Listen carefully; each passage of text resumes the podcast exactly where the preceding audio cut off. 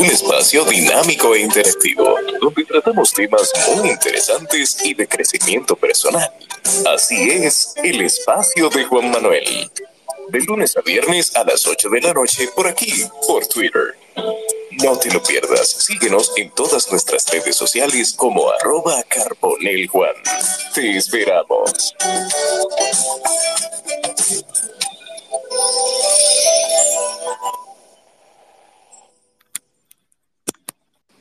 Buenas noches.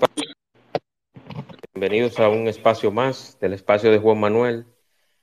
Un espacio un poquito sui generis, Darian, luego de, de varios, varios acontecimientos que pasaron antes de iniciar, pero nada, estamos aquí. Lo importante es que vamos a llevar el contenido que teníamos pautado y que es muy interesante para todos. Darian, buenas noches, bienvenidos. Y el tema de hoy es las redes sociales y tus hijos con el señor Darian Vargas, que se, viene, se venía cocinando ese espacio hace mucho tiempo, se canceló, luego se pospuso, se puso de nuevo, hasta que por fin se da Darian. Buenas noches, hermano, y bienvenido. Sí, ya un placer, Juan, un placer para mí ser un multiplicador de conocimiento, me gusta mucho y espero que en este tema todo el mundo aprenda hoy. Claro que sí, claro que sí. Darian, sabemos que las redes sociales ya son una realidad hace unos años. Eh, están ahí, los adolescentes, los niños, los adultos, los ancianos, todo el mundo tiene alguna red social.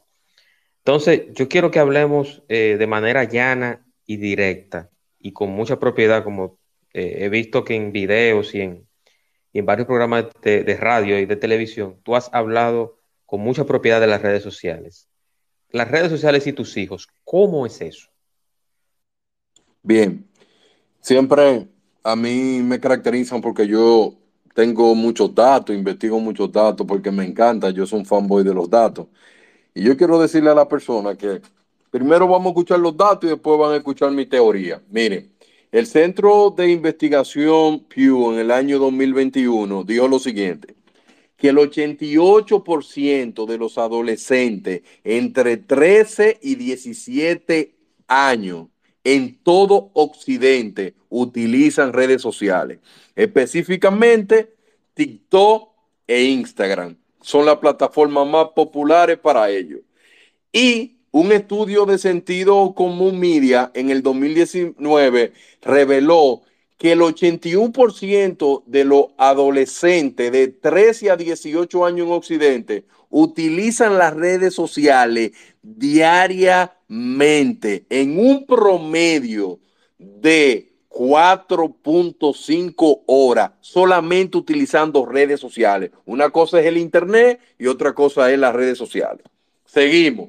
Según el Instituto Nacional de Estadística de Geografía de México, dijo que ellos tenían un gran problema en México y era que el 90% de adolescentes estaban utilizando cuentas de redes sociales en WhatsApp y en Facebook como si fueran mayores de edad. Y la pregunta del millón, que se, eh, sigue haciendo el estudio, por eso es que me encantan los datos. Se le preguntaron a 10 mil padres de Occidente si sabía si su hijo tenía redes sociales y el 32% dijeron que ellos no sabían.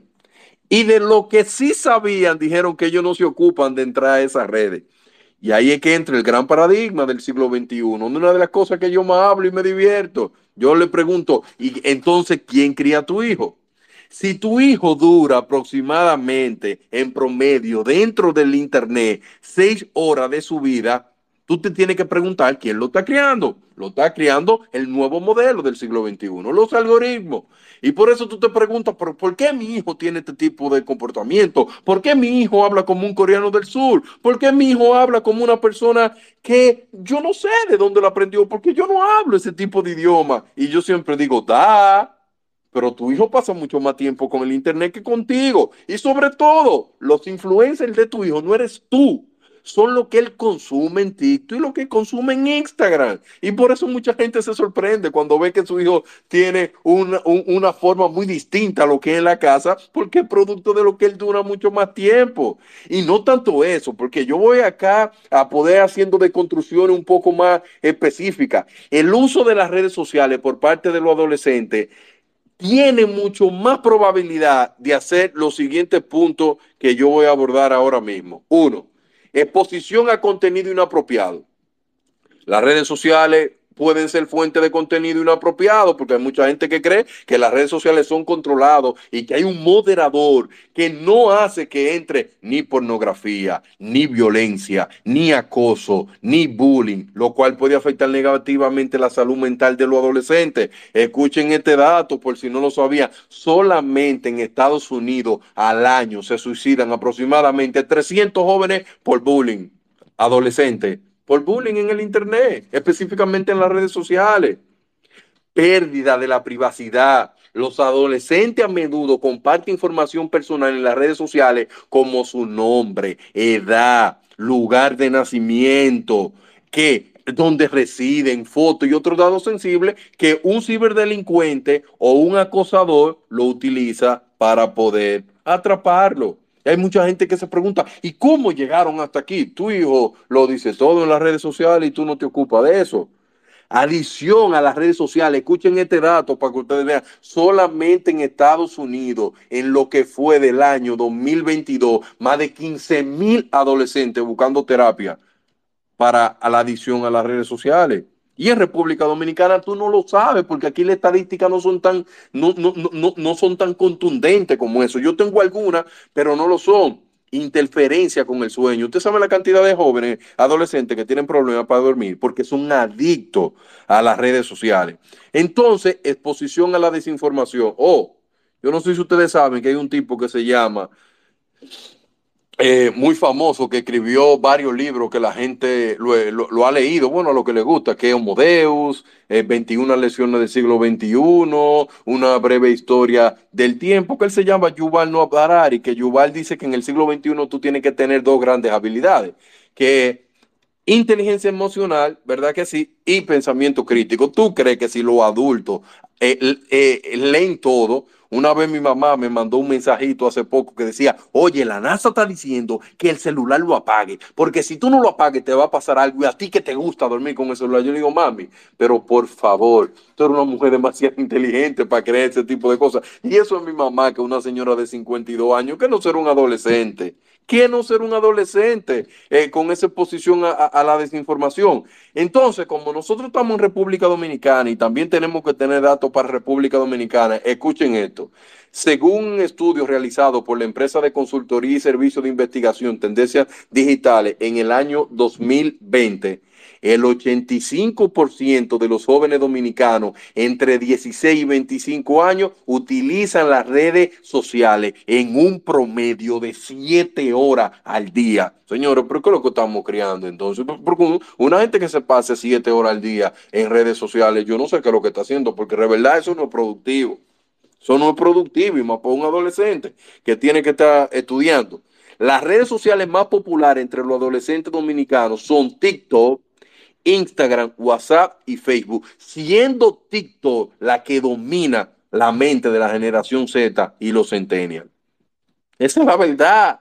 Y de acuerdo a esa misma investigación, el 81% de los adolescentes dominicanos utilizan su teléfono móvil para conectarse a las redes sociales. Escuchen este dato. En el 2019, antes de la pandemia, antes de la pandemia, en el rango de 10 a 17 años, de cada 10 celulares, ¿verdad que sí? Solamente en ese rango habían 5. Después de la pandemia, escuchen este dato, en ese rango de cada 10, 9 tienen. Pero escuchen este que es mucho mejor. Esto es mucho mejor. Y de cada 9 celulares, 8 se conectan a Internet de forma permanente. Entonces tú me vas a decir a mí que en el siglo XXI, en la era del Internet, que un niño, un adolescente está conectado a Internet permanentemente, es un niño que ¿quién lo está educando? ¿No te da miedo eso? ¿No te da miedo? Porque otro estudio de tendencia digital en el 2019 reveló que el 42% de los jóvenes dominicanos utilizan las redes sociales solamente para dar scrolling a videos que son que le generan risa, que le generan dopamina. Solamente. Y según una encuesta realizada por la empresa de telecomunicación Claro en el 2019, el 61% de los adolescentes dominicanos utilizan las redes sociales para comunicarse con amigos y extraños y familiares y el 28 dice que en algún momento hizo un nuevo amigo en las redes sociales y lo conoció en la vida real. ¿Dónde estaba tú, papá? ¿Dónde tú estabas? ¿Dónde, dónde, está tu rol? ¿Dónde, ¿Cuál es el rol que tú estás jugando? Porque yo siempre he dicho, oye, un adolescente puede tener sus redes sociales. Yo soy un nativo digital. Al final, yo lo que es un joven es lo que tengo 32 años.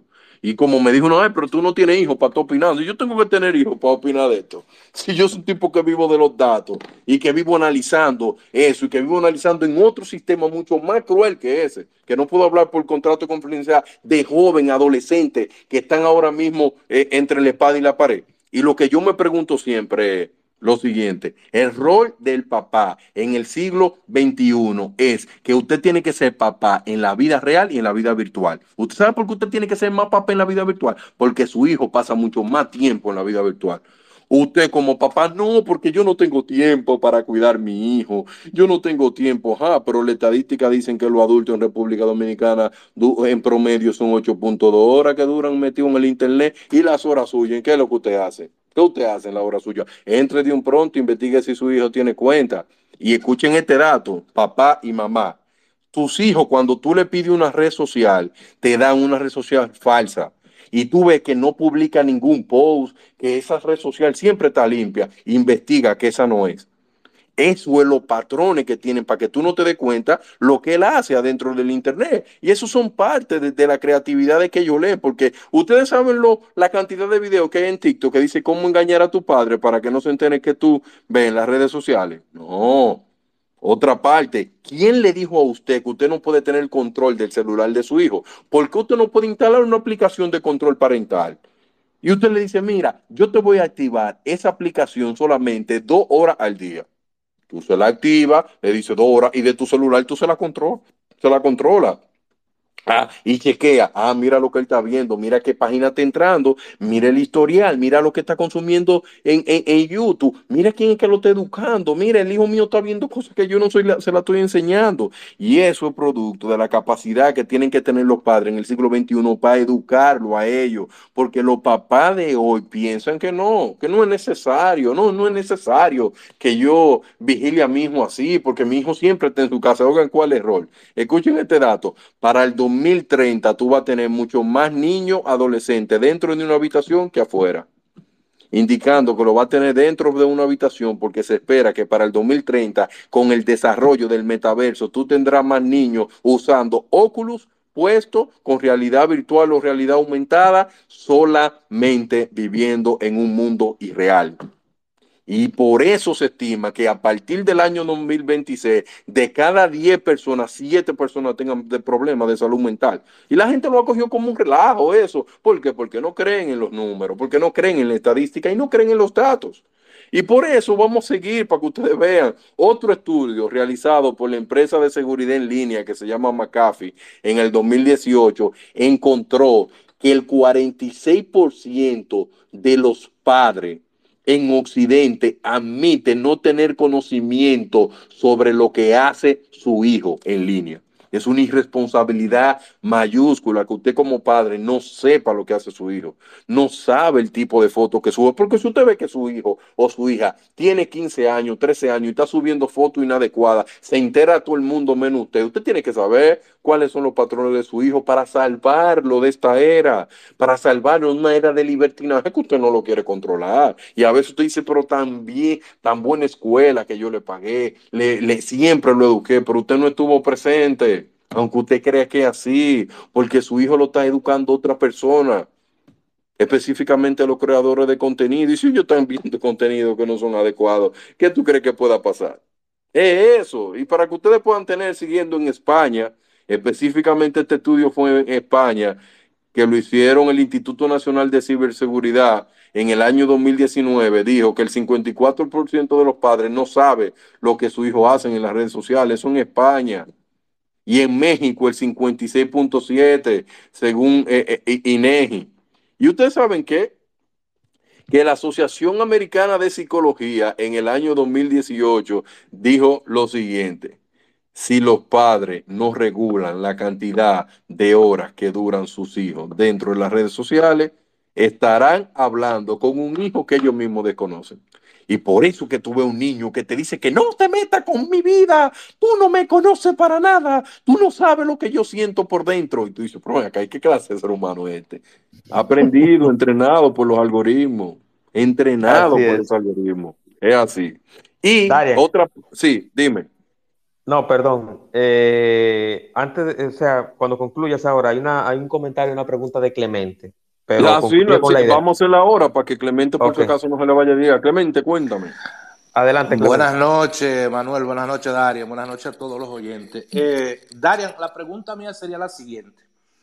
Eh, ¿Quién es el responsable de controlar el contenido digital que, que las plataformas pueden mostrar en la República Dominicana? Porque, y te hago la pregunta, porque a veces yo pongo lo que es YouTube a escuchar una música y, salen sus comerciales eh, que ponen otra música, eh, que es increíble el tipo de música que, presentan en, eso, en, esos, eh, en esas promociones con, palabras obscenas, etcétera, etcétera. Entonces, ¿quién es el encargado en este país de controlar el contenido digital que entra a, este país a través de estas plataformas digitales extranjeras? Buena pregunta, Clemente. Clemente, en el siglo XXI, yo no sé si tú sabes que el siglo XXI es una era bien hermosa. Me encanta el siglo XXI. Oye, mira, vamos a pasar para ponerte un ejemplo. Yo siempre he dicho que el hombre más peligroso del mundo es el señor Mark Zuckerberg. Y mucha gente se rió de mí cuando yo dije eso, porque yo dije que la, la, guerra de la primavera árabe la armó él dándole un clip, el hombre que tiene capacidad de poner el mundo loco del algoritmo diseñarlo de tal manera que todo el mundo se eduque de forma instantánea, porque Zuckerberg es el dueño de Facebook, de Instagram, de WhatsApp, de Messenger, y ese hombre controla el 56% del tráfico de testing del mundo entero. Y ese hombre es el que controla el contenido de esa plataforma. Pero es importante destacar que en muchos países existen leyes y regulaciones que imponen ciertas responsabilidades legales a la empresa propietaria de las redes sociales. Ahora, lo que Estados Unidos no puede hacer es controlar el contenido para que no salga, pero si sale, le pueden poner altas multas. Imagínate República Dominicana. República Dominicana no tiene la forma de poder controlar el contenido. Ellos controlan contenido ilegal, inapropiado, cuando se notifica, y ellos tienen unos famosos moderadores de contenido que son personas reales que van eliminando cantidad de videos, pero ellos no han podido. Por eso no se ha podido con la fake news.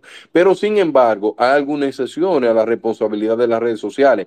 Si la empresa propietaria de las redes sociales están al tanto de un contenido ilegal o inapropiado y toman medidas para eliminarlo, pueden ser consideradas responsables por ese contenido. Por lo tanto, las personas tienen que tener en cuenta que las leyes y las regulaciones locales también pueden poner ciertas responsabilidades legales. Pero en República Dominicana, tú nunca has visto una demanda hacia Mark Zuckerberg por contenido de que, de que si se filtra un video pornográfico de menores de edad, si se filtra videos que son inadecuados con mala palabra, la canción inadecuada con mala palabra que se produce a través de esa plataforma, hasta que no se denuncien, ellos no lo eliminen, eso sigue igual. Eso sigue igual, Clemente, porque no hay control de nada, porque quien diseñó el Internet dijo, no, yo lo que necesito es vivir en un mundo en libertad. Y como yo necesito un mundo en libertad, aquí nadie venga a poner reglas, que las cosas sean como sean. Y por eso es que los papás tienen que tener cuidado con lo que hacen sus hijos en las redes sociales. Pero, pero tú te das cuenta que una vez yo dije que los padres son chatarra, porque yo, porque una de las cosas más típicas que hacen los padres del día de hoy es cuando el hijo está llorando le ponen el celular para que él se entretenga, porque los papás de hoy parece que no tienen capacidad de entretener ellos su propio hijo. ¿Por qué? Porque desde que nace le ponen un celular ahí a ver muñequito y ese niño cree que ese es su mundo. Eso no es verdad que los muñequitos entretienen el niño. Fuiste tú que lo llevaste a eso. ¿Cuáles son las canciones más populares? ¿Quiénes son los que más facturan dinero en YouTube? Ustedes saben que quienes más facturan dinero en YouTube son los eh, dibujos animados para niños. Ustedes saben que son, son los que hacen más dinero en YouTube. ¿Por qué? Porque son un montón de borregos de padres que me prefieren tener en Spotify eh, eh, esta canción. Yo no sé cómo que se llama la canción más famosa que se me olvida. Baby Shark. Baby Shark. Baby Shark. Esa canción, esa, cuando yo veo me, me, de una forma orgullosa, me hizo una madre, mira, esta canción en el año completo yo lo escuché. ¿Tú sabes cuántos minutos para mi hijo? 5.600 minutos al año. ¿Tú sabes lo que se imagina eso? ¿Qué aprendió ese niño con eso? A divertirse con esa canción. No, no, usted lo que es un padre chatarra. Un papá que se dedica a utilizar tecnología como medio de transformación para su hijo está muy mal. Y oye, que yo soy un fanboy de la tecnología. Recuerden que yo soy un nativo digital. Yo soy un fanático de la tecnología. Sin internet yo me deprimo. Oye, ¿quién te lo está diciendo? Un tipo que vive el día entero. Y yo vivo de los datos. Sí.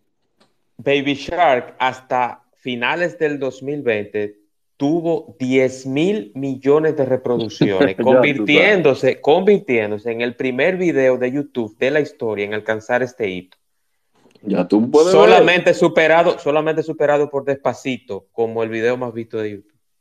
Así mismo es. Entonces, si tú partes sobre eso y tú dices, eh, bueno, eh, mira lo que los, los, niños están consumiendo, mira lo que están haciendo los niños, cómo vamos a hacer con la era del Internet y eso, yo no sé si ustedes saben que hay muchos papás que se sienten alegres, una mamá en un supermercado se topa conmigo y yo veo que la doña me saluda de una forma efusiva. Y yo digo, bueno, esta persona no me conoce, pero parece que me conoce la red y me dice, te tengo que contar algo, yo tengo un hijo de tres años y él es capaz de que de poner a YouTube y a Netflix en el televisor y tú sabes que él pone lo que él quiera, ese niño es un genio. Yo le digo, no, no, no, espérese, espérese, espérese, no se engañe, su hijo no es un genio nada, su hijo lo que está siguiendo pasos.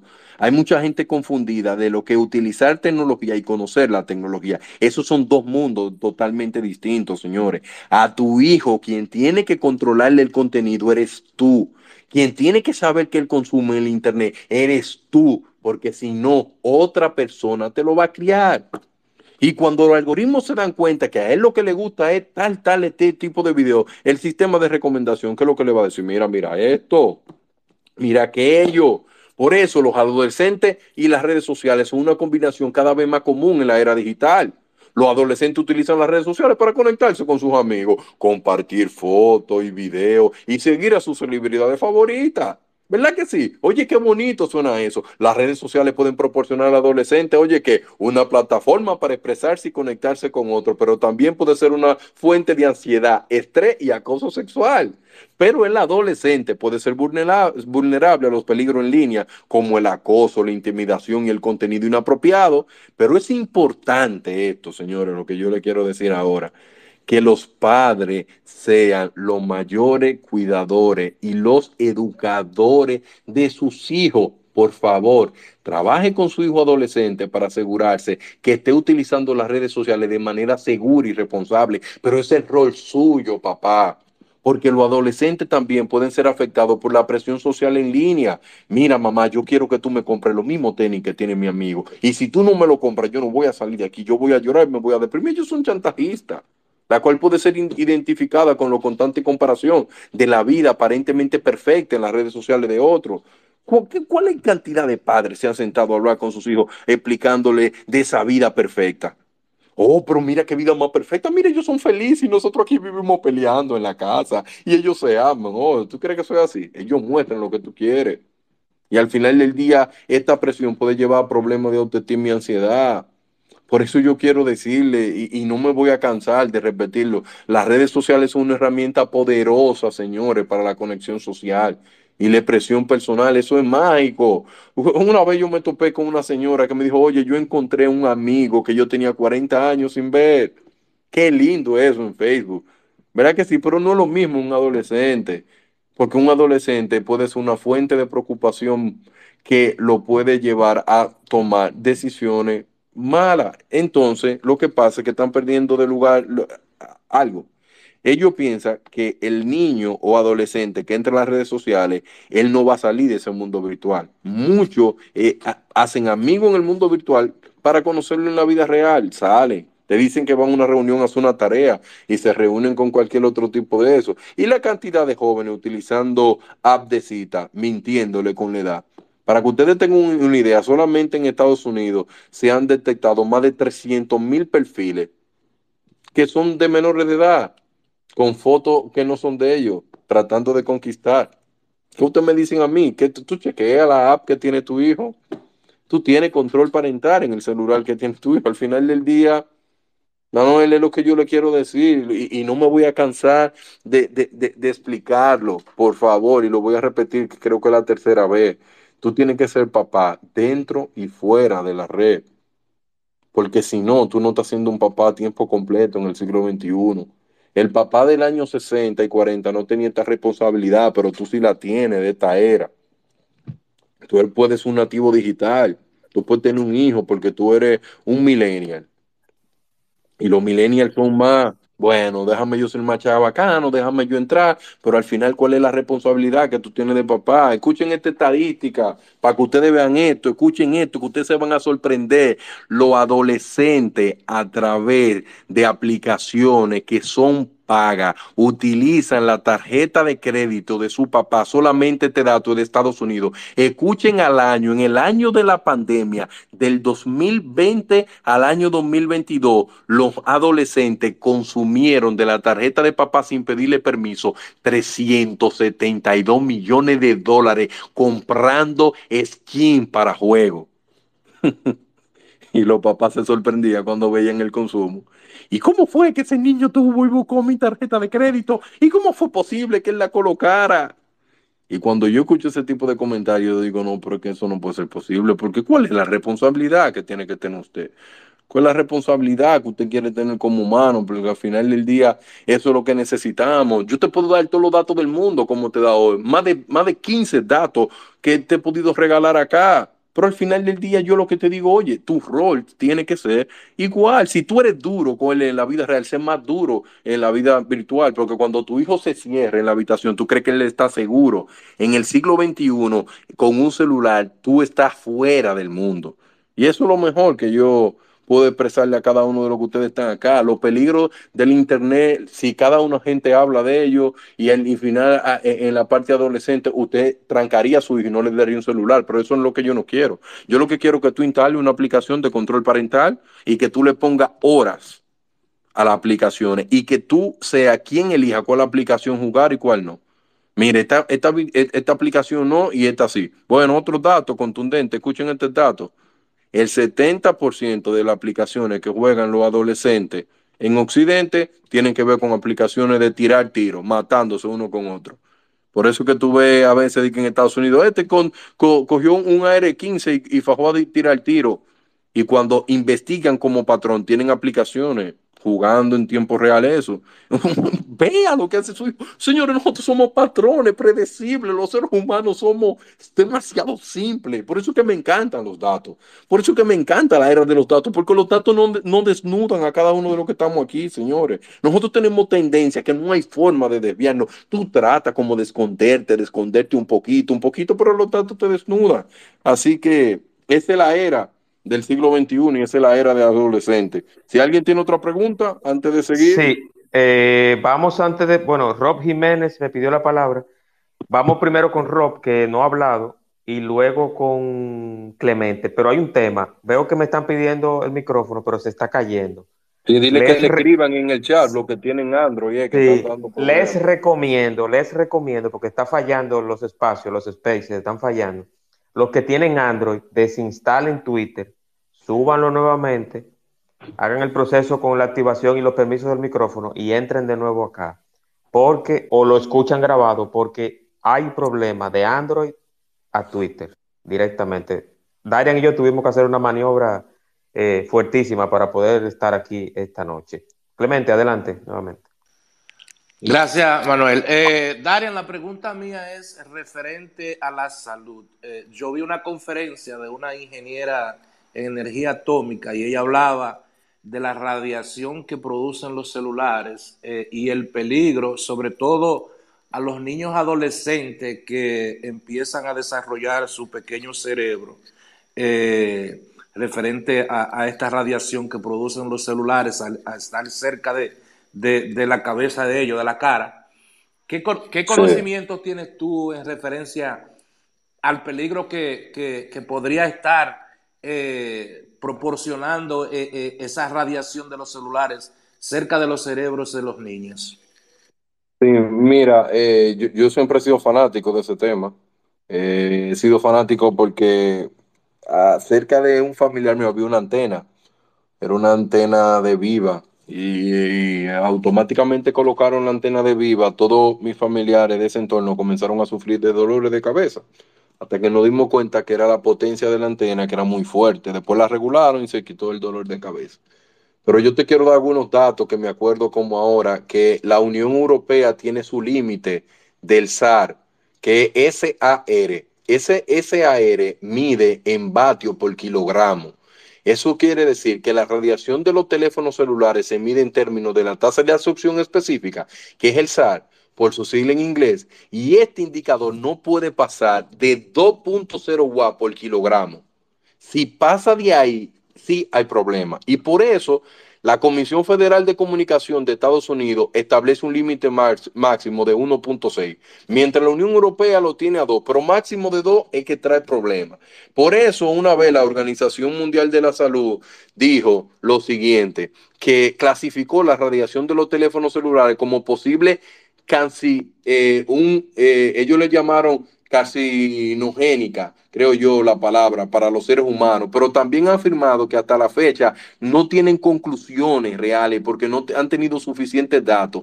Pero lo que sí ellos se dieron cuenta es que la exposición del celular cuando eran mayores que violaban las reglas de los 2.0 al final acá. Ahora, ¿Quién es que va a traer mucho más problemas? Las redes 5G y a partir de esas redes son redes de alta potencia. Yo no sé si ustedes han dado cuenta que cuando tú te conectas a una red 5G, los celulares se descargan mucho más rápido porque la potencia es enorme. Pero algunos estudios han sugerido que el uso prolongado de teléfonos celulares podría aumentar el riesgo de cáncer cerebral también. Ellos lo que dicen, pero la mayoría está de acuerdo que mientras los celulares emiten más radiación cuando tienen una señal débil, por lo que es mejor evitar hacer llamadas en área como una señal débil. ¿Por qué? Porque el teléfono para poder conectarse a esa antena aplica toda su potencia necesaria y el Eversar para poder alcanzar la antena. Por eso cuando tú estás conectado en tu celular en GPRS, en 2G, en 3G, que ya yo creo que en República Dominicana todo eso hay que desconectarlo. Nosotros tenemos que tener o 4G Plus o 5G, porque si no llega ese tipo de señal, mejor que dejen el teléfono sin señal, porque cuando la señal es tan débil, él tiene que aumentar el SAR. Ustedes me entienden. Entonces, algunos teléfonos tienen eh, un software que dice, mira, si yo tengo que aumentar mayor de 2.0, mejor prefiero decirte que no hay señales. Pero sí queda demostrado, y hay muchos estudios que lo están diciendo, que, al, que mayor el índice de la tasa de absorción SAR es más alta y que viola en los 2.0 watts por kilogramo, entonces sí es un peligro para la salud. Pero, pero ¿y el tiempo, Darian? O sea, el tiempo de exposición no, no tiene también... No, porque el tiempo, el tiempo de exposición no es el problema, porque ninguno de los datos dicen que el tiempo de exposición, oye, tú puedes durar con el celular 500 horas, pero si es por debajo de los 2.0 no hay problema. Ahora, si tú duras, dicen los estudios, más de 5 horas al día superior a 2.0, tú vas a, tener, a estar sufriendo de vómito, eh, eh, eh, el ser, va a tener confusiones. El problema es la potencia que emite el celular, Clemente. Ten eso pendiente, la potencia que emite para alcanzar la, antena. Gracias, gracias Daria y gracias Manuel por permitirme la oportunidad. Gracias. Siempre, siempre, Clemente. Mira, me hace un comentario Rob, que era que no le, eh, que me imagino que tiene el mismo problema que tenía yo hace una hora y algo. Él me dice, él dice lo siguiente, y cito textualmente que él jugó mucho Mortal Kombat. Él dice, pero yo jugué mucho Mortal Kombat y me fajé a golpes simulando los caballeros zodíacos y ni mis amigos ni yo salimos a matar gente. Los juegos influyen, pero la crianza y su circunstancia es lo que forma al ser humano. A mí me gustan ese tipo de teoría porque él es una excepción a la regla, él no es la regla. Lo que pasa es que no estamos comparando como todo el mundo tiene la misma capacidad que nosotros. Señor, una vez yo di una clase en la UAS acabado de graduar de una maestría y fui a explicar una clase de señal y sistema. Yo creía que todos los estudiantes que estaban ahí tenían el mismo nivel académico que yo y yo estaba explicando una transformada de Fourier para tarjeta de video de cómo cambiar del dominio del tiempo al dominio de la frecuencia. Y yo me sentí el león más grande. Yo llevo dos pizarras y los tigres después, yo miro para atrás y yo veo que los tipos están diciendo, por este tipo está loco. Yo le pregunto, ven acá, todo el mundo está entendiendo lo que yo estoy diciendo aquí, ¿verdad que sí? Y me y dice un profe, usted con su mayor respeto respeto usted merece, usted está loco. Yo nunca he visto eso en mi vida. Al final del día, el paradigma de cómo tú veas las cosas, señores. A veces eso que tenemos que tener pendiente. Todos los niños y adolescentes no tienen la misma capacidad que tú, no viven en el mismo hogar que tú, no se crearon en el mismo entorno que tú. No, no, no, no crean que somos la excepción a la regla. Eso es importante, por eso me encanta ese tipo de preguntas. Otra pregunta hicieron, Manuel, en el chat, por ahí. Eh, no, no, entonces. Entonces yo te yo te- Ah, yo tengo- dime. no, yo te tengo una, Daria. Mira, eh, a mí me preocupa algo, y es en el mismo tenor que lo hizo Clemente sobre el, el tema del mainstream. Por ejemplo, Sí. eh, yo no tengo nada en contra de nadie que hace contenido en YouTube. Sí. Los que, los que están por ahí, que no lo voy a mencionar para que no personalicen y no entiendan de que yo estoy atacando a X o Y persona. Pero a mí me preocupa algo y es que en esos programas, en esos contenidos, en esos videos de YouTube, no hay censura. Por ejemplo, hay palabras que dicen en tal o cual programa o sección o entrevista. Por ejemplo, tuviste la entrevista de fulano, entonces ahí no hay filtro, o sea, hay las malas palabras, diferentes términos, sí YouTube la bloquea. Por ejemplo, hablar de sustancias, hablar de suicidio, un de Pornografía y cosas. todo ese tipo de cosas, sí. Exactamente, lo- los, los banea YouTube, pero yo estoy preocupado con eso porque si yo escucho una entrevista de una persona y menciona todo eso, a mí no me afecta. Yo crecí escuchando rock, yo crecí escuchando a Enrique Bunbury, a todo eso. Enrique Bunbury aquí le suspendieron, a Enrique Bunbury le suspendieron un concierto porque en una de sus producciones decía que para tú entender una producción tú tenías que usar hachís y el hachís es una droga. Sí. Entonces, yo nunca he fumado, no tomo alcohol, yo soy abstemio. Entonces, Amén. eso no influye en mí, en Juan Manuel, pero sí puede influir en otro tipo de mente. Entonces, Sí. entonces, ¿qué hay que hacer para que ese contenido se regule? No es para que quiten a fulano, fulano, Sí. fulanito, no, no, no. Pero para regular eso, tenemos que ir a la Plaza de la Bandera, tenemos que pedir un, un- o sea, ¿qué hay que hacer para que ese contenido se regule? Vuelvo y reitero, no es contra nadie, no es contra Sí. nadie, pero regular, regular el contenido. Tristemente, el Internet está hecho para la libertad, Manuel. Es, muy difícil controlar el Internet como tal.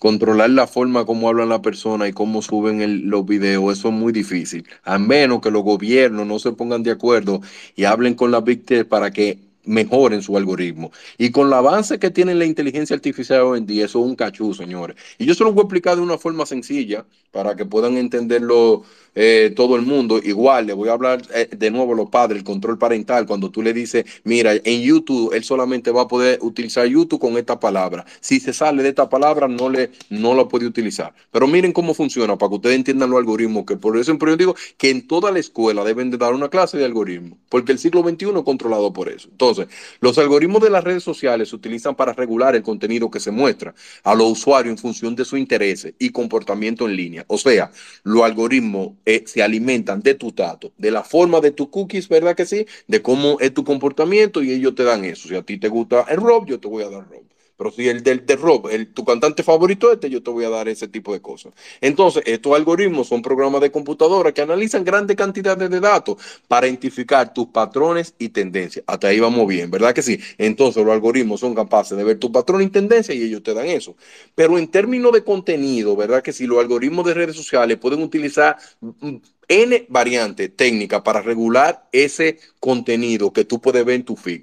Si es malo, si es bueno, tiene mala palabra o no. ¿Verdad que sí? Y el la primera técnica de análisis de texto es convertir el video en tiempo real, lo convierte en texto, no importa el idioma que sea, porque el avance de inteligencia artificial ya no tiene nada que ver con eso. Entonces el algoritmo utiliza una técnica de procesamiento del lenguaje natural, que es lo que tiene ChatGPT, ¿verdad? El chat GPT-3, el normal, porque el chat, eh, eh, el, eh, el GPT-4 es otra cosa, que eso es otra, o en otra cosa que lo podemos hablar. Entonces, es un PLN y analiza los textos de la publicación y determina su relevancia para el usuario. Y los algoritmos lo pueden hacer en tiempo real, regularlo igual. El, anal el análisis de imagen y video para detectar si es pornografía, si es un asesinato, si los rostros son de menores de edad, etcétera, etcétera, etcétera. Lo puede hacer sin problema. ¿Por qué? Porque los algoritmos también pueden analizar analizar la imagen y video publicado en las redes sociales para determinar si el contenido puede ser relevante. Y lo otro es el comportamiento del usuario.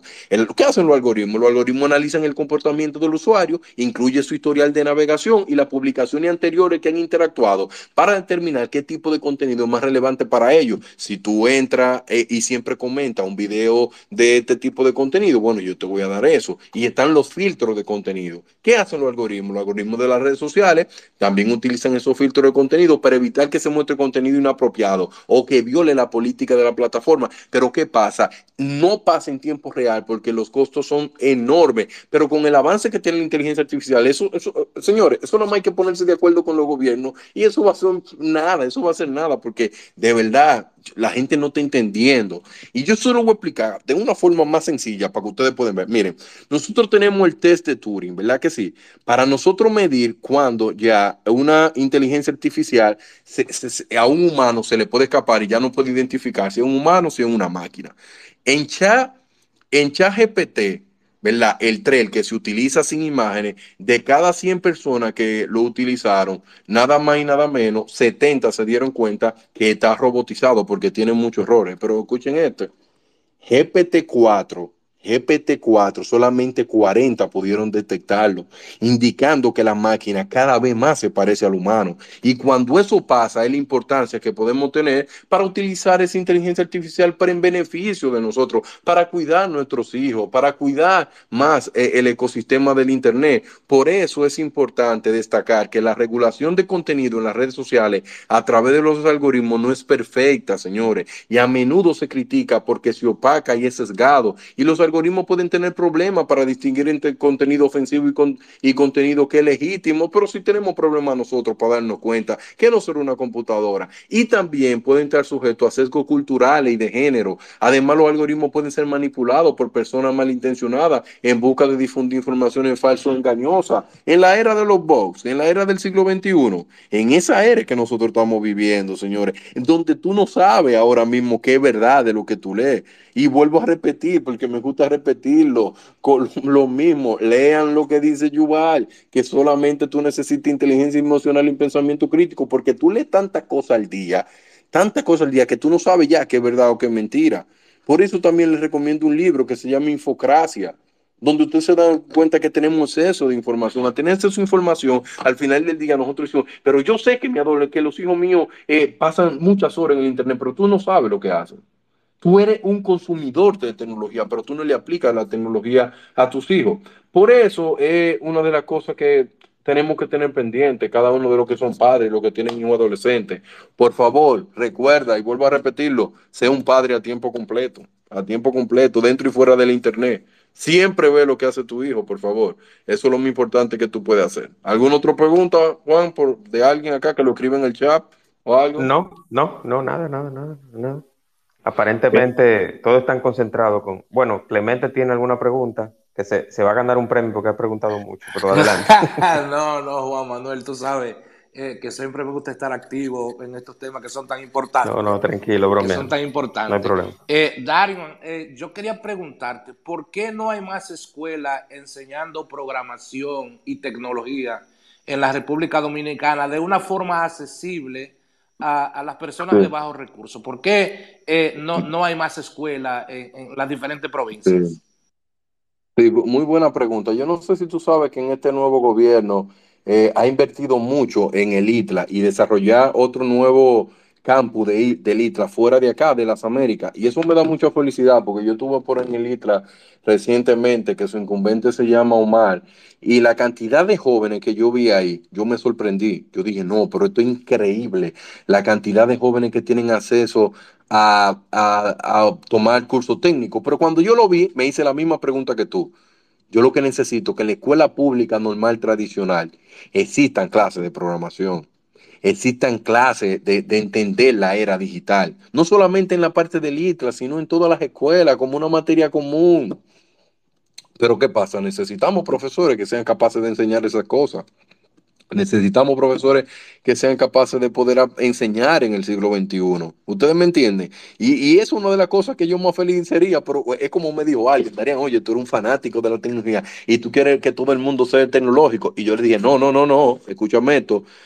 Programar va a ser como si tú hablar español o en inglés o cualquier idioma. La programación va a ser, es un lenguaje universal, señores todo el mundo va a tener que tener la capacidad de poder tirar una línea de código a lo que sea. Cuando tú tengas una impresora 3D en tu casa, déjenme yo ir un poco al futuro, nos vamos al año 2075 para yo ponerle este ejemplo para que me entiendan. En el año 2075 tu celular va a ser parte de un aditamento no biológico a tu cuerpo. Tú vas a tener un celular en, tu cuerpo, en, acá en el antebrazo, donde tú quieres. Eso es lo de menos.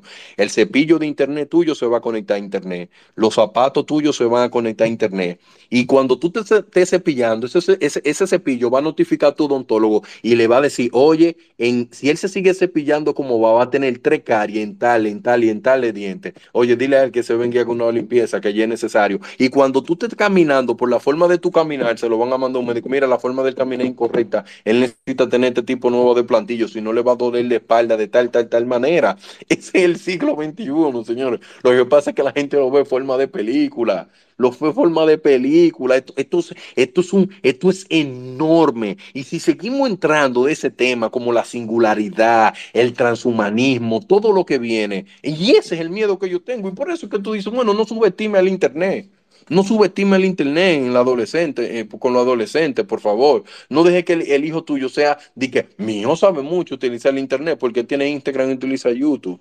Investiga más lo que él hace. Así que, Leo, ¿y tú? ¿Qué dices? Leo, adelante, Leo Marrero. Sí, gracias por la oportunidad. Buenas noches a todos. Eh, Darían, eh, muy, muy orgulloso de ti. wow, increíble. Tengo una pregunta, a ver qué consejo tú me podrías dar, porque tengo una amiga aquí en, New York. Y ella tiene dos niños, uno de 13 años y una niña de 9. Pero mayormente los niños de ella se acuestan hasta las 2 de la mañana, los fines de semana y a la 1 y pico de la mañana. Todos los fines de semana, desde que llegan de la escuela a las 4 y pico, con ese celular y, a veces le dan las 2 de la mañana. Entonces ella lamentablemente ella no tiene un control y sé que ella no tiene control del contenido que esos niños ven. O sea, ¿qué consejo tú me podrías dar para yo ayudarla a ella con eso? Gracias. Bien, escúchame con atención, hermano, y gracias por, por la deferencia hacia mi persona. Agradezco mucho. Mira, existen ah, eh, eh, eh, aplicaciones que tienen diferentes tipos de nombres para Android, para iOS, no importa. Pero hay una, ah, hay una aplicación que se llama Custodio y hay una que se llama Family Link. Esas son aplicaciones que tú le puedes aplicar control parental a cualquier dispositivo electrónico de tu hijo. ¿Qué tú le, le dices? Establece tiempo de pantalla ¿verdad que sí? Agrega límite de tiempo para una aplicación, regula el contenido y privacidad, aplica restricciones, activa restricciones, configura código de acceso para algunas aplicaciones donde ellos tengan que comprar o no, ¿verdad que sí? Que no puedan utilizar tarjeta de crédito dentro del celular y que el celular esté programado que a partir de las 9 de la noche para adelante el celular no se utiliza. Él mismo, sin tener que hablar, sin tener que quitarle el celular, porque si usted que se lo compra, antes de usted comprárselo, instale control parental instale una, la clave, el mismo control parental, tú le configuras una clave que para desinstalarlo hay que ponerle y te la vas a ver solamente tú le va a configurar las opciones que desea restringir, como límite de tiempo, bloqueo de aplicaciones o filtro de contenido en la web, señores. Y son, y la voy a repetir, Family Link o Custodio, que Custodio es de Google y son aplicaciones totalmente de Android, para que ustedes tengan una idea,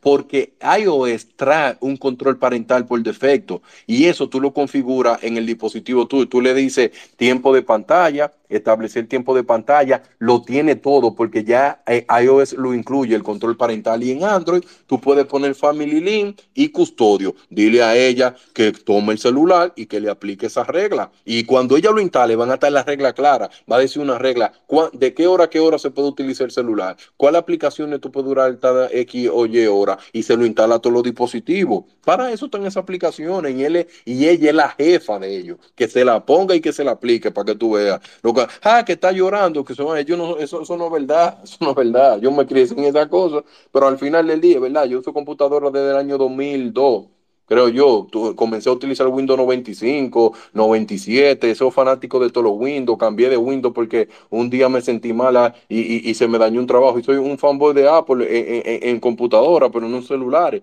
Y al final del día todo eso es un activo digital, pero mi mamá que no tenía la habilidad, mi mamá nunca controló eso. Gracias a Dios que yo no pude tener otro tipo de daño en ese sentido, pero eso soy yo, pero no lo puedo poner como una, yo soy una excepción, no la regla, y eso yo siempre lo, lo tengo claro.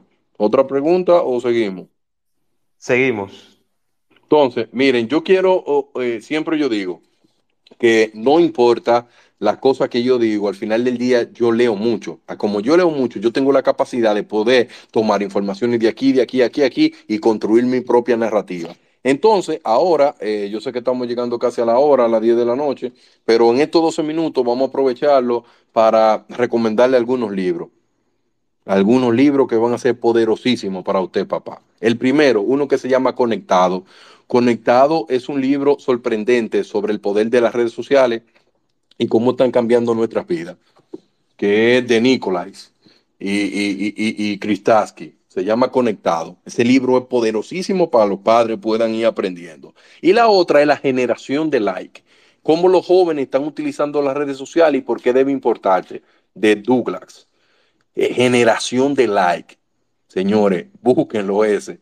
Y el próximo libro que se llama IGEM, eh, La generación del Internet, ¿verdad que sí? IGEM, I-G-E-N. Ese libro es un libro durísimo, que me lo leí completo, porque yo que, quiero entender la generación del Internet, entenderme a mí, ¿verdad que sí? Y otro libro que, que es muy bueno, que se llama eh, la, la mente de las redes sociales cómo las redes sociales cambian a tu hijo y a los adolescentes jóvenes y cómo va a ser el futuro de ellos. Y ese libro lo escribió David Perlmutter. Yo también voy a poner cada uno de esos títulos como un Twitter para que lo tengan y no se tengan que grabar. Y otro que se llama Nativos Digitales. Ese libro para entender la primera generación de nativos digitales, para que usted entienda cómo piensan ellos. ¿Verdad que sí? El otro libro que me, que me leí, que, que, que se llama La mente de un adolescente que un neurocientífico que hizo una guía viendo todos los cambios neuronales que tenían los adolescentes para poder entender. Y el otro y el último libro que yo quiero recomendarle que le va a gustar muchísimo, eso espero yo, se llama El arte del tiempo frente a la pantalla. oigan qué libro. El arte del tiempo frente a la pantalla. Cómo el tiempo trae la economía de la atención. Y voy a hacer un paréntesis para que ustedes entiendan eso un poco. Eh, las grandes Big Tech tenían un problema y ellos que se dieron cuenta de que ellos tenían que generar más dinero para vender mucho más publicidad. Y para vender más, publicidad, que ellos tuvieron que crear un algoritmo que se llama la economía de la atención. La economía de la atención es que mientras más tiempo tú dure en Internet, más rápido yo te puedo pasar un anuncio por la retina. O sea, mi negocio se hace mucho más rentable y los datos lo utilizaron para que, eh, mira, a ti te gusta mucho el gimnasio, a ti te gusta ver mucha cartera, a ti te gusta este tipo de perfume, entonces te voy a dar perfume, cartera y legui por un tubo y siete llaves. Al final del día, en algún día tú le vas a dar clic a eso. Al final del día, eso es lo que hacen los algoritmos con los adolescentes. Yo te educo. Tú, si tú ves muchos niños que son radicales en algún tema y tú dices, pero ¿quién fue que educó a ese niño? Fue el Internet que lo educó.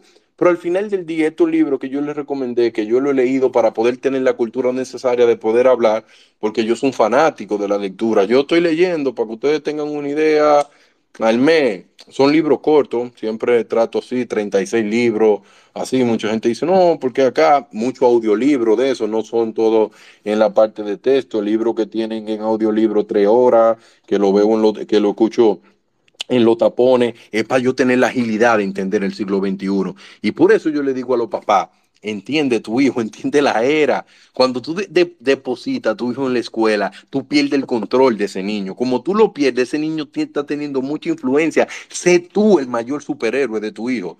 Pero ¿qué pasa? Tú tienes que trabajar mucho, tú tienes preocupaciones, puedes tener deuda y no le dediques el tiempo necesario. O sea, tu hijo no te ve como tu superhéroe. Como no ve tu superhéroe, otra gente son los que lo marcan. Y por eso tú tienes que entender esa era. Por eso la importancia de los libros que yo le, le recomendé, Conectado, Generación de Live, IPGEM, la mente de las redes sociales, los nativos digitales, la mente de los adolescentes, ¿verdad que sí? Eh, eh, el arte del... el arte frente a la pantalla del tiempo, ¿verdad que sí? El arte del tiempo frente a la pantalla, perdón. Y, esos libros le van a ayudar muchísimo a entender esta era. Por eso yo siempre he dicho y lo voy a repetir N veces en toda la oportunidad que yo tenga. En el siglo XXI, la educación tiene que ser continuada. El papá tiene que ser papá tiempo completo, papá 24 horas dentro y fuera del Internet. Esto va a cambiar demasiado rápido los paradigmas ya no son iguales, tu hijo no es, tiene acceso a mucha información, no le habla a tu hijo como si fuera un estúpido, él no es un estúpido, no lo subestime, no subestime a ningún niño, porque tu niño se le hace más fácil hacerle una pregunta a Google que a ti, a ti, porque él está conectado a Internet, tiene capacidad de buscar información, tiene capacidad de comparar información. Y cuando tú tienes un hijo tuyo que tiene capacidad de hacer esas cosas, es un hijo que te va a dar reto. Y por eso tú tienes que entender buenos autores, entender libros que son eh, bastante buenos para que tu hijo de una forma u otra pueda ser una bendición en la forma como tú lo crías, porque al final del día tú le vas a entregar a la sociedad un joven que va a ser de valor. Tenemos que tratar de disminuir la cantidad de padres que lo que le entregan a la sociedad son basura, señores. Tristemente así. Por eso ustedes ven la última estadística que publica el PGR y se dan cuenta que 18 a 25, el 53% de la cárcel están llenas de ese rango de edad y no debería de ser, porque la materia prima de un país son los jóvenes con juventud es que tú puedes hacer transformaciones reales en una sociedad, porque ellos son los que tienen la capacidad de hacer investigación y desarrollo fuerte, con que con los más adultos que lo enseñen a ellos, pero si están presos, ¿a quién? Los adultos van a enseñar a los otros adultos. Y por eso mi mensaje final es ese. Yo no te pido que tú seas un gurú de la tecnología, yo no te pido que tú domines todas las cosas como la puedo dominar yo porque es un fanboy de esto o porque vivo de esto. Como me dijo una vez mi madre, eh, que mi madre siempre me dice, la Biblia dice que la persona tiene que ganarse el dinero con el sudor de su frente, pero tú era un consultor, va a una consultoría por una hora. Yo le dije, mira, mami, me gané dos mil dólares en este tipo de consultoría. Y mi mamá me dijo, bueno, pero ahí tú ni sudaste, tú ni estás cumpliendo lo que dice la Biblia. En una forma, sabes cómo son los padres. Y es una de las cosas que yo siempre quiero decir. Mi mamá pagó mucha educación por mí, le agradezco muchísimo. Mi mamá no pudo estudiar no tuvo los recursos y lo invirtió todo en mí. Yo le agradezco mucho a ella. Sola, yo siempre digo, yo no mido todo por el, por el nivel económico que he podido alcanzar. Yo mido todo por la cantidad de jóvenes que yo pueda multiplicar como un multiplicador de conocimiento. Y eso es lo que yo hago el día a día. Es, verdad que como consultor lo que más hago es ganar dinero en, parte de consultoría porque de algo tengo que vivir, pero una de las partes de mi vida que utilizo más es, para la parte de motivación a otro a, nivel de ciencia, porque no estamos perdidos, tenemos capacidad de, enseñar jóvenes a programar, jóvenes que sepan de ciberseguridad, que sepan de mecatrónica, que sepan de, electrónica y comunicación y que nosotros nos convertamos en un, en un país de, de makers, ya no en ensambladores.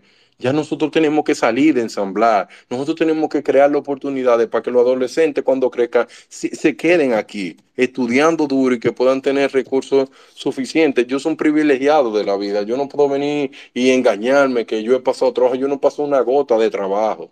¿Verdad que si al final del día yo lo único que quiero es vivir en, mi país, morir en mi país, vivir en una sociedad donde todo el mundo pueda tener oportunidades? Y para poder tener grandes oportunidades necesitamos padres responsables que eduquen a su hijo y lo preparen y que lancen a su hijo una persona que tenga capacidad de hacer crítica constructiva. Así que yo pudiera, yo pudiera agregar, yo pudiera agregar algo, Darien, ya en estos, minutitos que quedan. También las oportunidades se las dan a las personas que están preparadas, Darien. Por ejemplo, te lo digo, te lo digo por mi caso, te lo digo por mi caso. Por ejemplo, yo eh, estudié una profesión que quizás no, no estoy en un 8 a 5 o puedo durar 20 o 30 años en una empresa, pero sí, si estoy desempleado o si puedo estar desempleado, puedo, voy, tengo la facultad o, el, o la suerte o la preparación de que puedo durar poco tiempo sin trabajo, pero también yo puedo emprender al mismo tiempo. Entonces, Eso es lo que yo digo. No, hace, no, no es tan solo suerte, no es tan solo relaciones, también la preparación juega un papel importante en eso. Y eso es lo que siempre yo le digo a los jóvenes que ahora están, que son jóvenes, que tienen la, la, la bendición de ser jóvenes, porque yo tengo 42 años de edad. Yo quisiera tener 21, yo quisiera tener 19, pero no tengo, pero no tengo esa edad. Entonces, el que es joven ahora tiene que entender que el tiempo pasa, las oportunidades se van, pero la preparación queda. Vámonos con Yu Sanz, que tiene algún comentario o pregunta. Adelante, Yu. Hola, buenas para todos. Hola.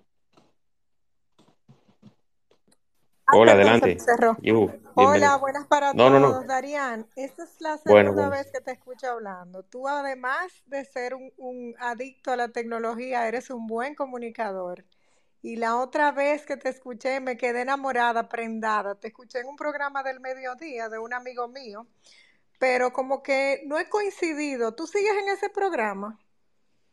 Sí, yo voy a ese programa los martes y los jueves. Exacto, como que no volví a coincidir contigo ahí en el programa, pero de verdad te Sí. felicito, me encanta con el entusiasmo que tú hablas, nos, y además nos lo transmites, nos lo transmites a nosotros, o sea, como que yo dije, ay, sí, yo tengo que leer esos libros, así es que te va muy bien de motivador, pero me encanta como comunicador y me gusta eso, que te guste leer, porque eso no abunda en nuestra sociedad, tú sabes lamentablemente. mucha. Y qué bueno que puedas estar motivando a los demás. Ojalá Juan Manuel te invite otro día con temas ya más profundos, porque yo sé que tú puedes dar más de lo que diste hoy, que muchos dicen, Así yo entré tarde porque Juan Manuel hoy no me envió la invitación. Él siempre me la envía, pero él me la había enviado hace días, hasta ayer me la envió, pero hoy no me, no me hizo el recordatorio. Y entré tarde, No, me lo no, lo que pasa, no, para hacer un mea culpa y también eh, excusarme con lo que pasó. Hoy Twitter Spaces, que Darian lo sabe, tiene un problemita con los Android y hay, un- hay un tema ahí con, con nuestro amigo Elon Musk y Twitter. Entonces, los que no han podido hablar tienen que desinstalar Twitter y nuevamente instalarlo y ahí le va a funcionar. Aparentemente una actualización o algo que están haciendo, o no sé si el señor dueño de esta increíble red eh, se está entreteniendo de noche o en la tarde con ella. Entonces, está pasando ese tema. El primer espacio lo, se canceló, luego se abrió otro y se fueron probando hasta que ya por fin Ah, funcionó. pues por eso fue No, olvidaste hoy. es, Pues sí, eso fue lo que gracias, pasó, eso fue lo que pasó. gracias, de verdad, me Siempre. encantaría eh, escucharte más. Así Felicidades es, y gracias, mi muchas gracias. admiración y respeto para ti. Siempre, siempre. Muchas gracias por así eso. mismo es, así eso, mismo eso es gasolina y, do- y, y, y dopamina.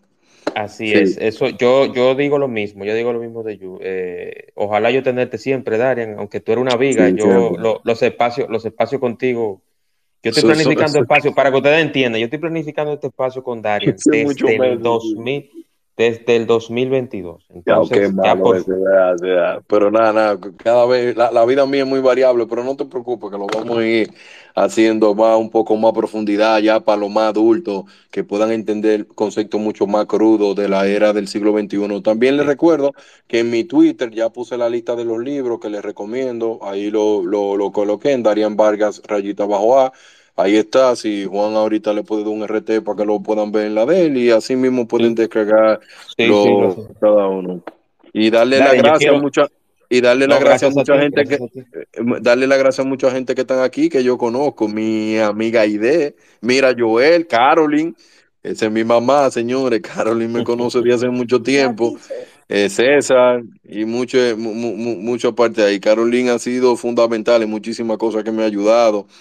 Y, y- y no tengo cómo agradecerle muchas cosas. Ella sabe, ella sabe. Así que gracias.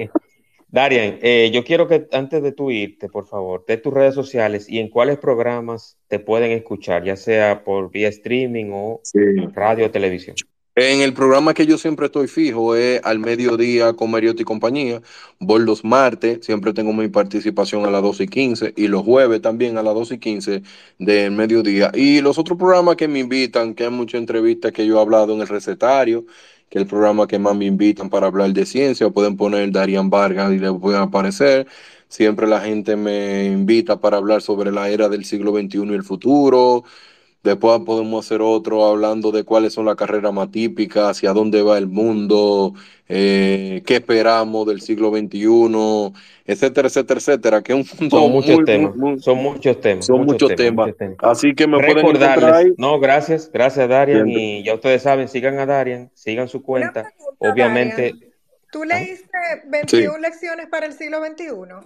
Claro, sí, yo soy fanático. Ah, yo soy fanático de dos grandes gente ahora mismo. Uno que se llama Yuval Noah Harari, que es, y uno que se llama Byung-Chul Ah, en Byung-Chul me he convertido en, en, un fanático porque no sé si tú te has leído. Mira, hay, hay par de libros que él tiene que son uno. Uno se llama Sociedad de la Transparencia, Sociedad del Cansancio, El Enjambre, No Cosa, Info, infocracia, esos libros dejan a, la, a cualquier persona de, de, dicen, no, pero ¿y dónde es que yo vivía que no me daba cuenta de eso? Yo, yo siempre sigo esos, esos filósofos. Las no cosas, y, es y, un libro muy famoso, muy popular y muy Sí, muy bueno. Sí, muy bueno. Sí, lo, lo, lo, único es que no cosa un libro que tú tienes que saber bien lo que estás leyendo, porque eh, acá, mira, para que tú tengas una idea, el libro no cosa dice que hay un vigilante del sueño. Cuando tú analizas eso, tú dices, venga, que este tipo está loco. Pero sí, sí, yo, yo soy fanático de esa persona, gracias. Perfecto. Y recordarles, eh, la semana próxima, el martes, en el espacio de Juan Manuel, estará la Magíster, Emma Carolina Fernández, Amén. y hablaremos sobre la depresión tristeza o depresión, psicoeducando ando. Con la Magíster, todo ese tema de la salud mental siempre será y es importante. Próximo martes, 8 de la noche, en el espacio de Juan Manuel. Este espacio, Darian, va a estar en Spotify. Cuando yo tenga el audio. Me manda el link. Sí, yo te mando el link y también le digo a todos que pueden ir, que tenemos ya 95 episodios en Spotify como el espacio de Juan Manuel Podcast. Ahí van a ver todos los episodios, todos los capítulos que tenemos incluyendo lo de la pelota invernal de 2022-2023, algunas entrevistas especiales, algunos programas especiales, todos están en Spotify como el espacio de Juan Manuel Podcast, en diferido, grabado por acá en Twitter Spaces. Darian, hermano, encantado. Un placer. Sí. Cuídense mucho, gracias. Cuídense mucho, gracias a Yu, a todos los que participaron y nada, señores, buen fin de semana y nos escuchamos en la próxima.